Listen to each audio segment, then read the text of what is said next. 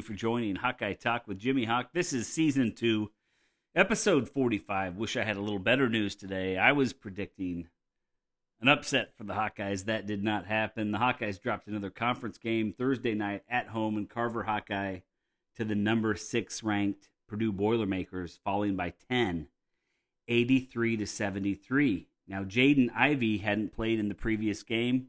That was one of the things that was making me feel a little bit more confidence. He actually came off the bench and had a really good game for them. So he's a heck of a player. Just seems like this Purdue team has become a nemesis for the Hawkeyes. Purdue has won seven of the last nine contests between these teams. And most of those Purdue wins have been well over double digits. You know, some of them blowouts. The Hawkeyes dropped to 14 and six overall, four and five in the conference, dropping to ninth place all alone in the Big Ten. Behind the Hawkeyes are Maryland, Penn State, Minnesota, Northwestern, and the hapless Cornhuskers, who are now 0 9 in the conference. Not the rebuilding job Nebraska hoped for when they hired Fred Hoiberg. And they've actually taken several steps backwards in Lincoln you know, since they had Tim Miles. So you know, just those fans have to be just wondering what is going on. It was 8 p.m. Thursday night tip off in Iowa City, and the Boilermakers went right to their latest seven foot four inch, 295 pound behemoth, Zach Edey. He had two early buckets to take the 4 nothing lead. I've said it many times. I don't know where they're growing these guys, but they always have a guy that's about seven two to seven four or at least have for the last several years. And they're good, skilled big guys as well. Kind of amazing. It was a really good sign for the Hawkeyes. Jabo hitting an early three. But once again, it was a really bad three point shooting game for the Hawkeyes. And they missed nine straight threes after that first make by Bohannon. Purdue shot lights out from three the whole game.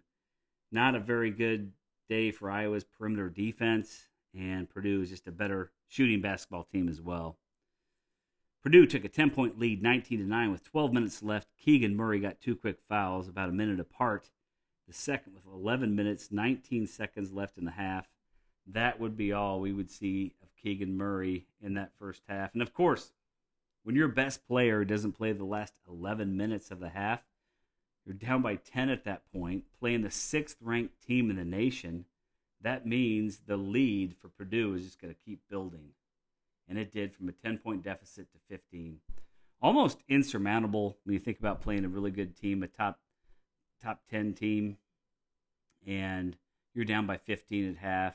You have to beat, you have to win the second half by 16 points, and and you know if Keegan was in there, he might have been able to stop that bleeding.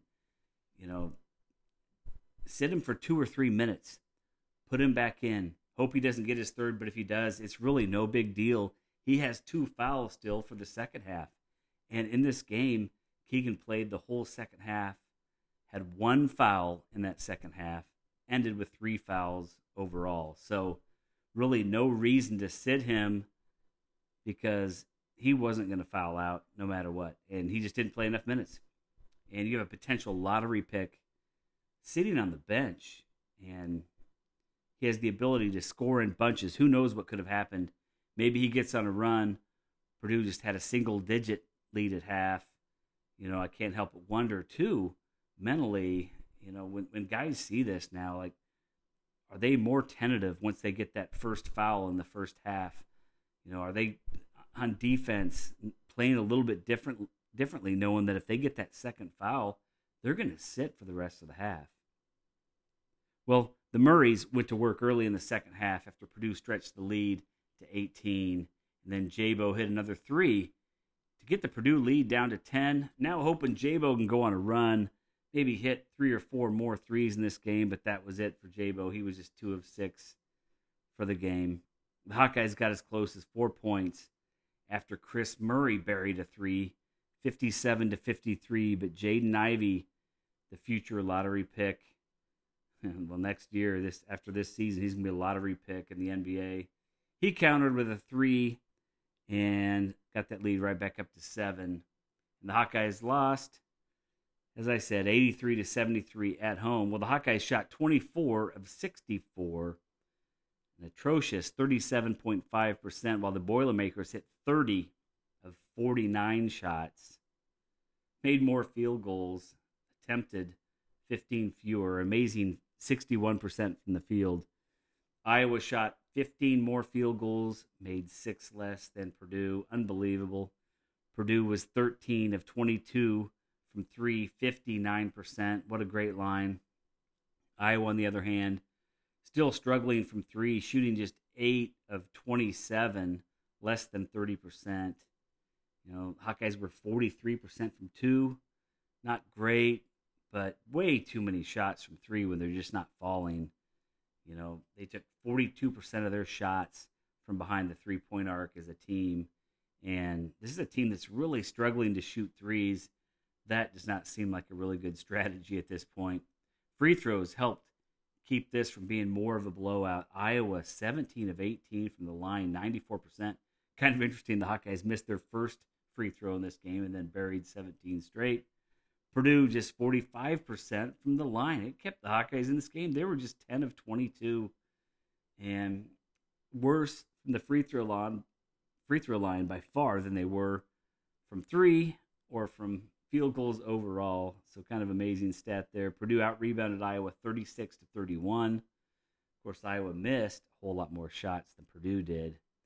Iowa did crash the offensive boards, getting 14 to 9 for Purdue. You know, Iowa really good, nine turnovers. That's kind of what they average on the season. 15 for Purdue. Purdue's lottery pick guard Jaden Ivey came off the bench. He's battling a hip injury. He was on fire at his return to the court. 15 points in just 22 minutes, three of four from three. Isaiah Thompson with a career 18 point career high 18 points, four of six three point shooting. He's averaging less than six points per game this season.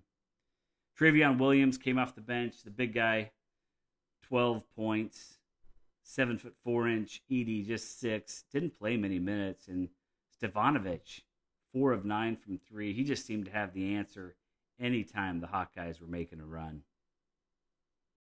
For the Hawkeyes, Kris Murray off the bench was the leading scorer with 24 points on 6 of 15 shooting. He was 2 of 6 from 3 five rebounds.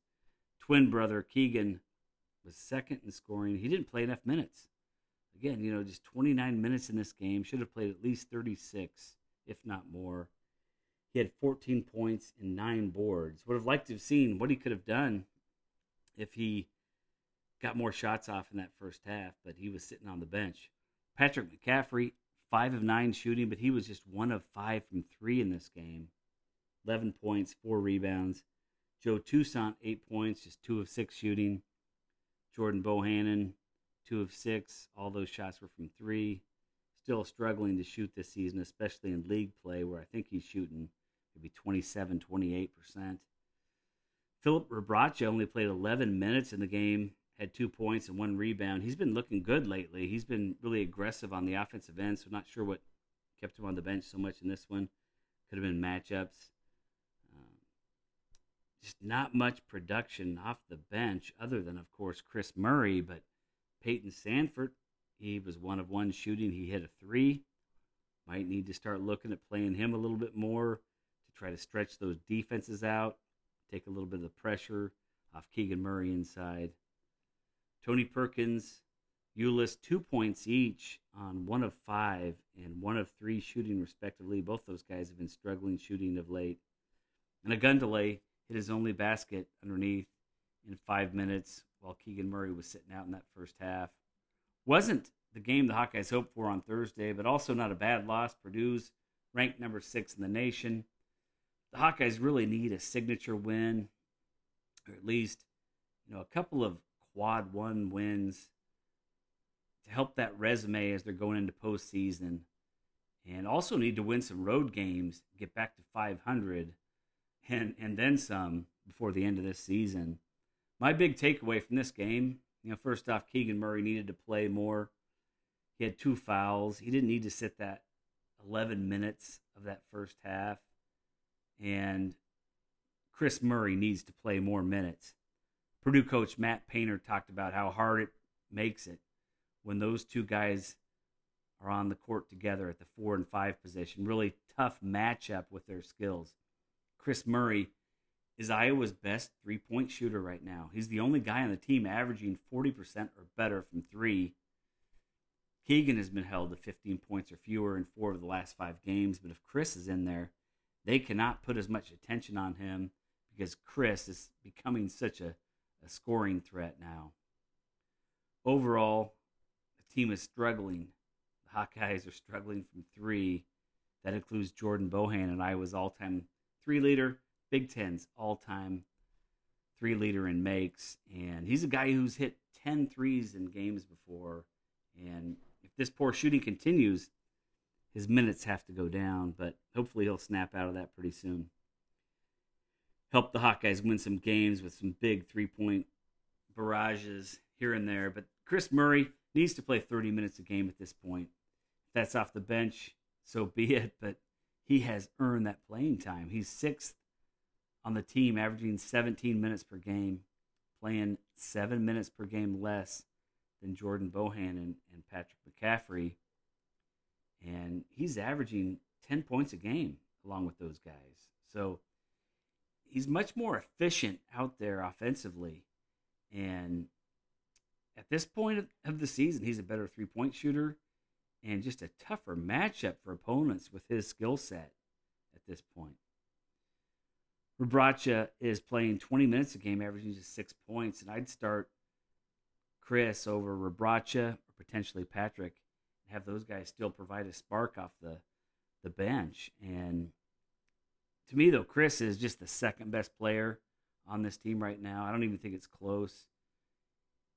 The second best shooter from three is Sandfort at 39%. And I think he needs to get a few more minutes, too. He's, he's a long guy out there. He's young. He's just a true freshman. But, you know, if, if he can hit some threes and generate some offense and take some of the pressure off of Keegan Murray, that would really help as well.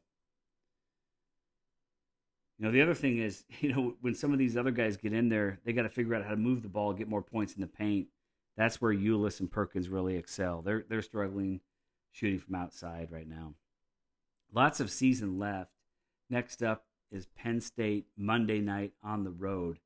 And the Hawkeyes need this win because after that is number 16 Ohio State on the road.